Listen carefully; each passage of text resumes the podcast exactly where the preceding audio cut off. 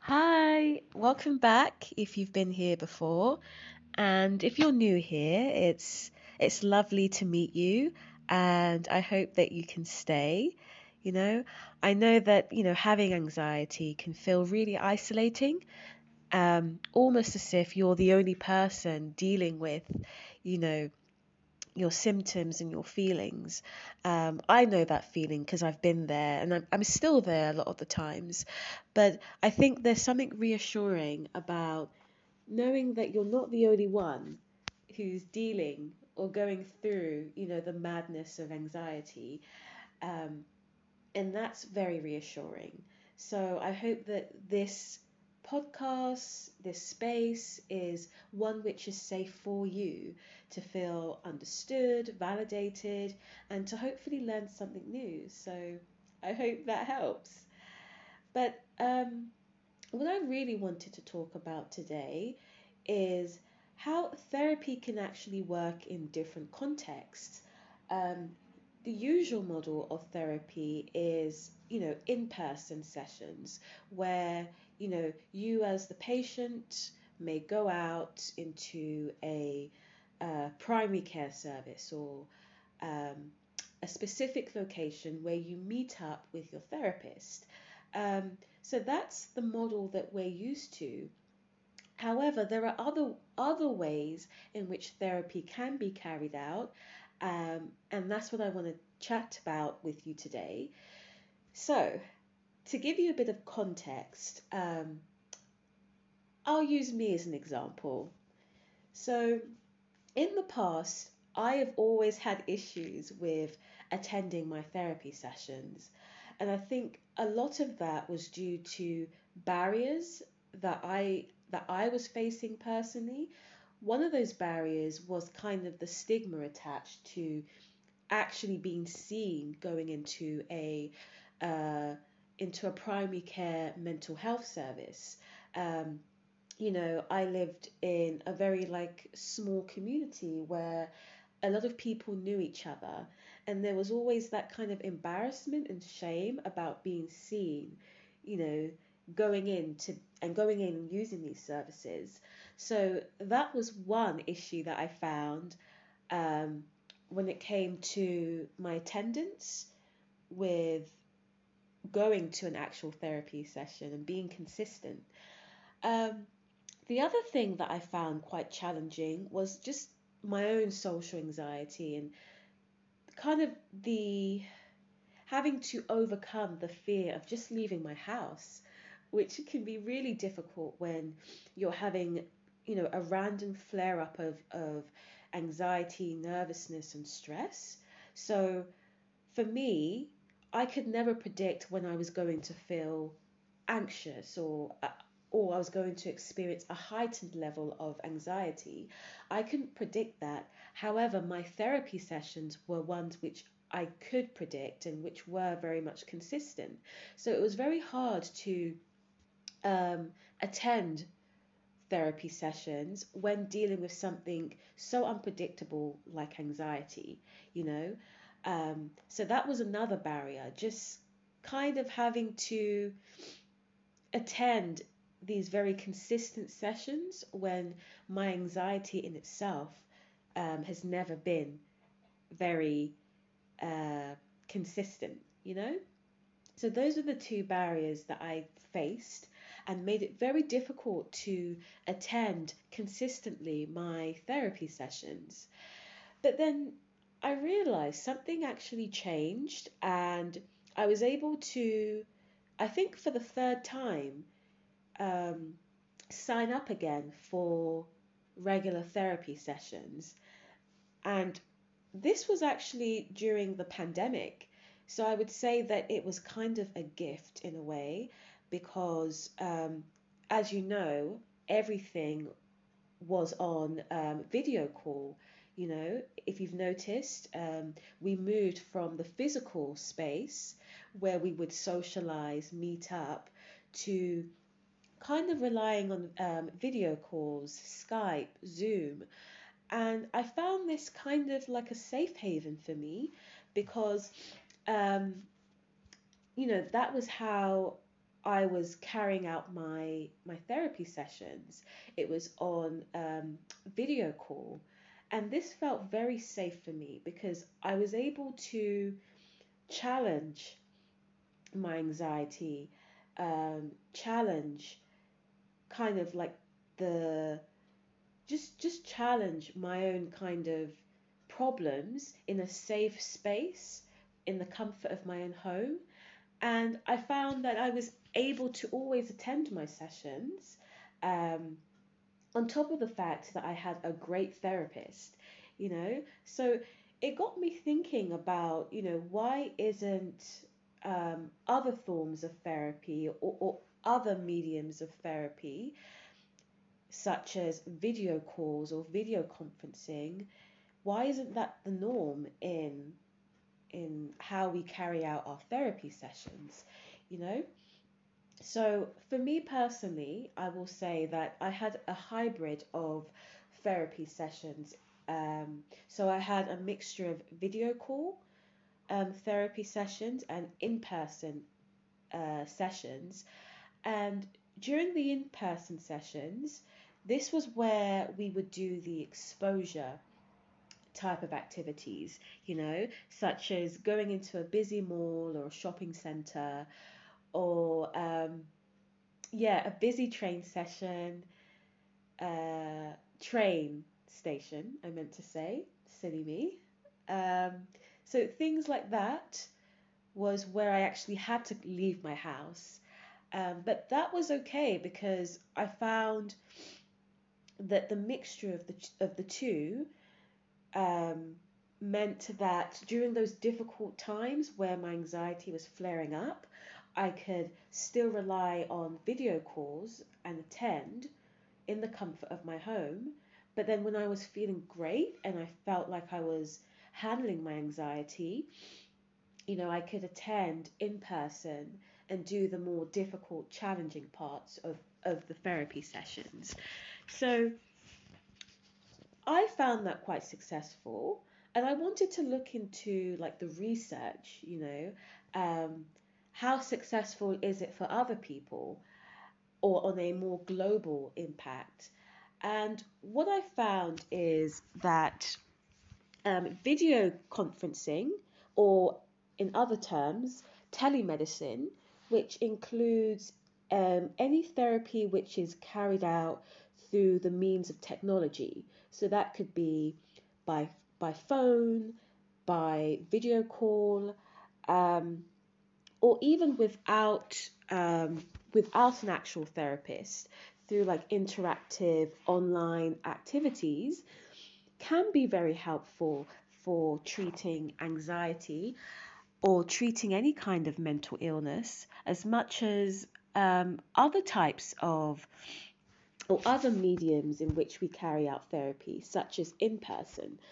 Um, so, um, at the moment, um, there are other there are other types of health uh, difficulties, such as diabetes, um, heart disease, um, where these types of patients are able to seek um, telemedicine or seek out um, treatment that isn't necessarily in person. Um, and also, currently, if you think about it now, um, with certain demographics, for example, the elderly, who may be um, who may be facing barriers to actually attending a GP service or a doctor, um, they have the option to receive telemedicine, which is, you know, um, speaking to their doctor online, on the phone. So there is the option there for, for people who are experiencing physical challenges. However, those who are experiencing mental difficulties, telemedicine hasn't always been very prevalent, you know?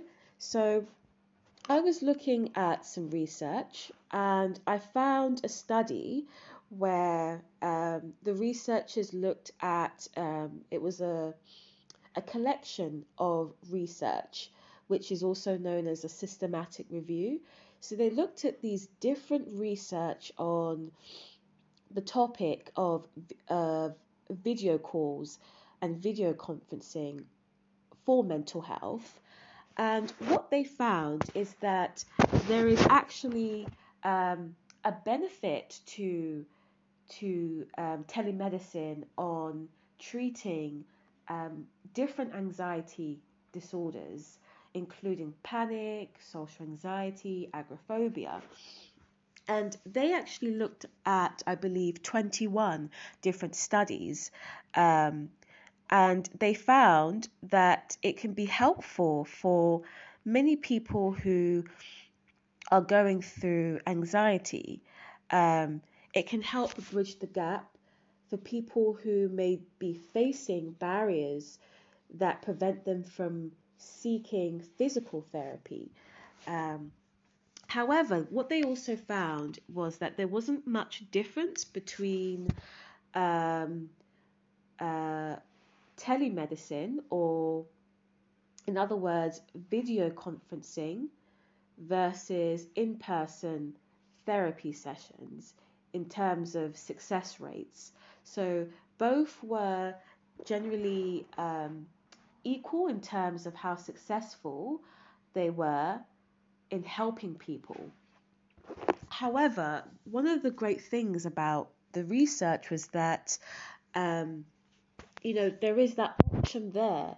You know, there there is a variety of options there for people who may benefit from you know, video conferencing or who may not be ready to attend in person sessions. And I think it's important when we are, you know, trying to help people overcome their mental health difficulties is that we are catering to a wide selection of people. Um, you know, we're catering to people where you know therapy may not be or traditional therapy may not be easily accessible. So i think it's a great thing that you know there is that option there. However i think more research needs to look at um, uh, certain demographics which are underrepresented in in these types of researches and that's usually the elderly and um, uh, like the very young, so pedi- pediatric uh, patients. Usually, the elderly tend to be excluded in a lot of um, mental health research and also treatment. So, there could be greater focus on how video conferencing may benefit different types of groups.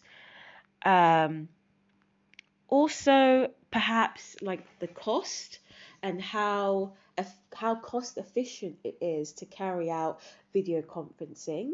Um, you know, how will that affect different mental health services? So, further research needs to be done. And, you know, how realistic can it be implemented? Um, is it something that will be easy to implement or not.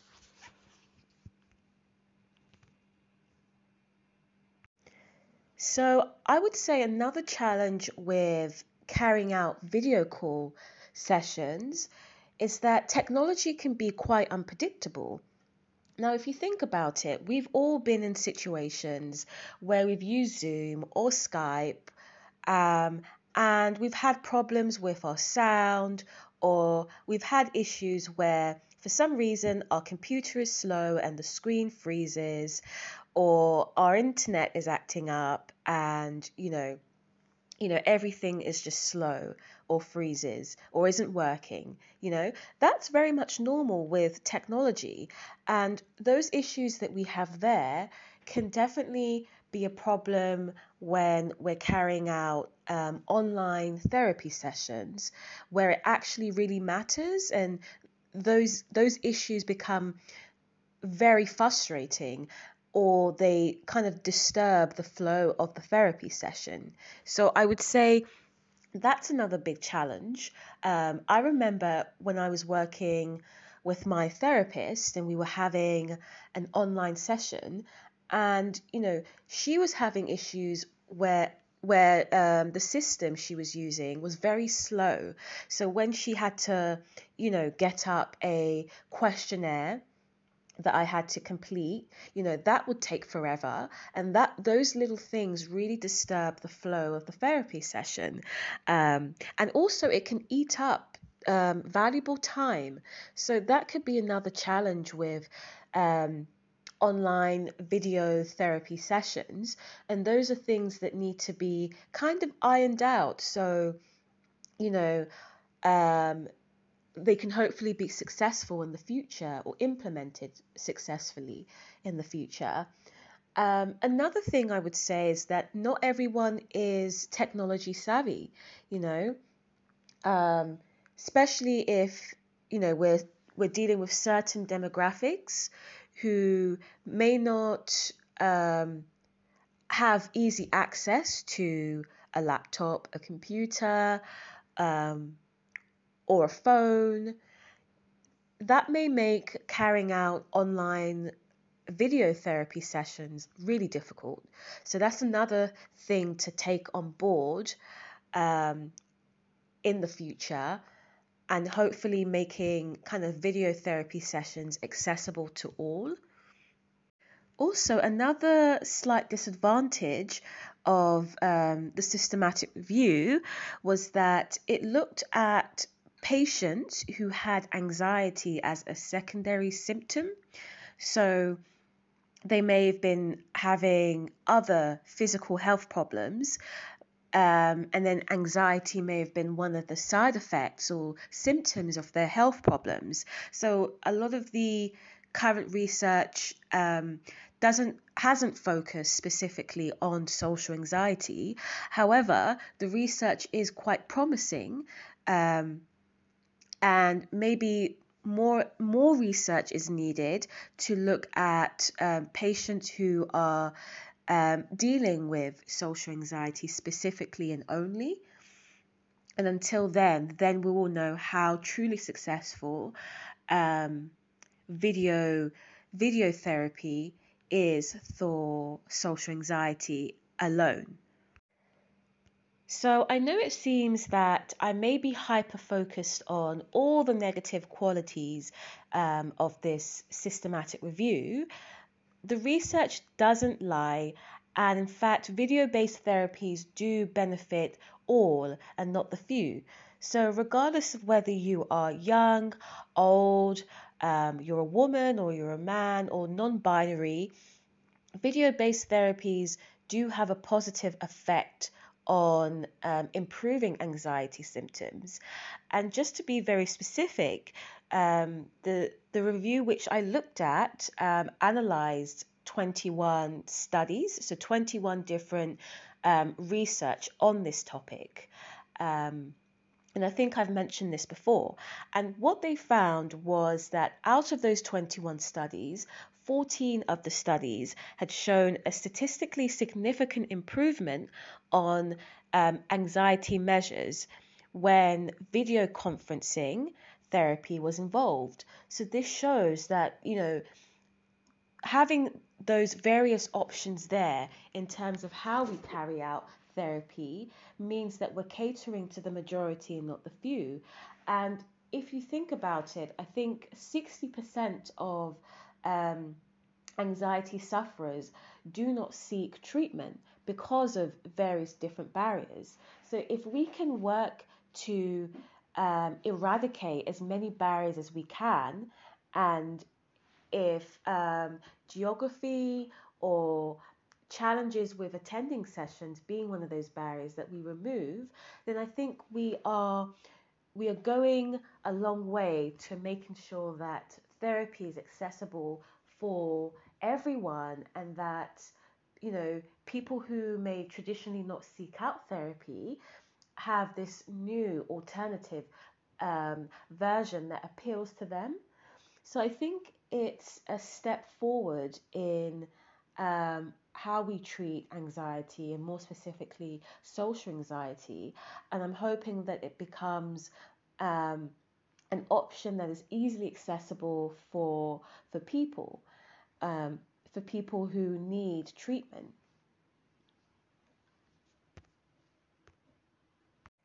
So that is my thoughts on this topic.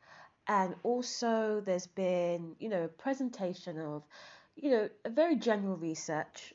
Um, I'm sure there's many different research on this topic, which I haven't really gone into detail into. Um, hopefully, it may inspire you to go out and look into this topic a bit more, or um, maybe you've also had experience experiences yourself where you've had video-based therapies, and you know maybe it's been useful for you. Um, in terms of your recovery with anxiety, or maybe you found it hasn't been. Um, that would be an interesting, interesting conversation to have. Um, but as for now, um, I'm going to call it a day. And I hope to speak with you all next time. And I hope you have a lovely day.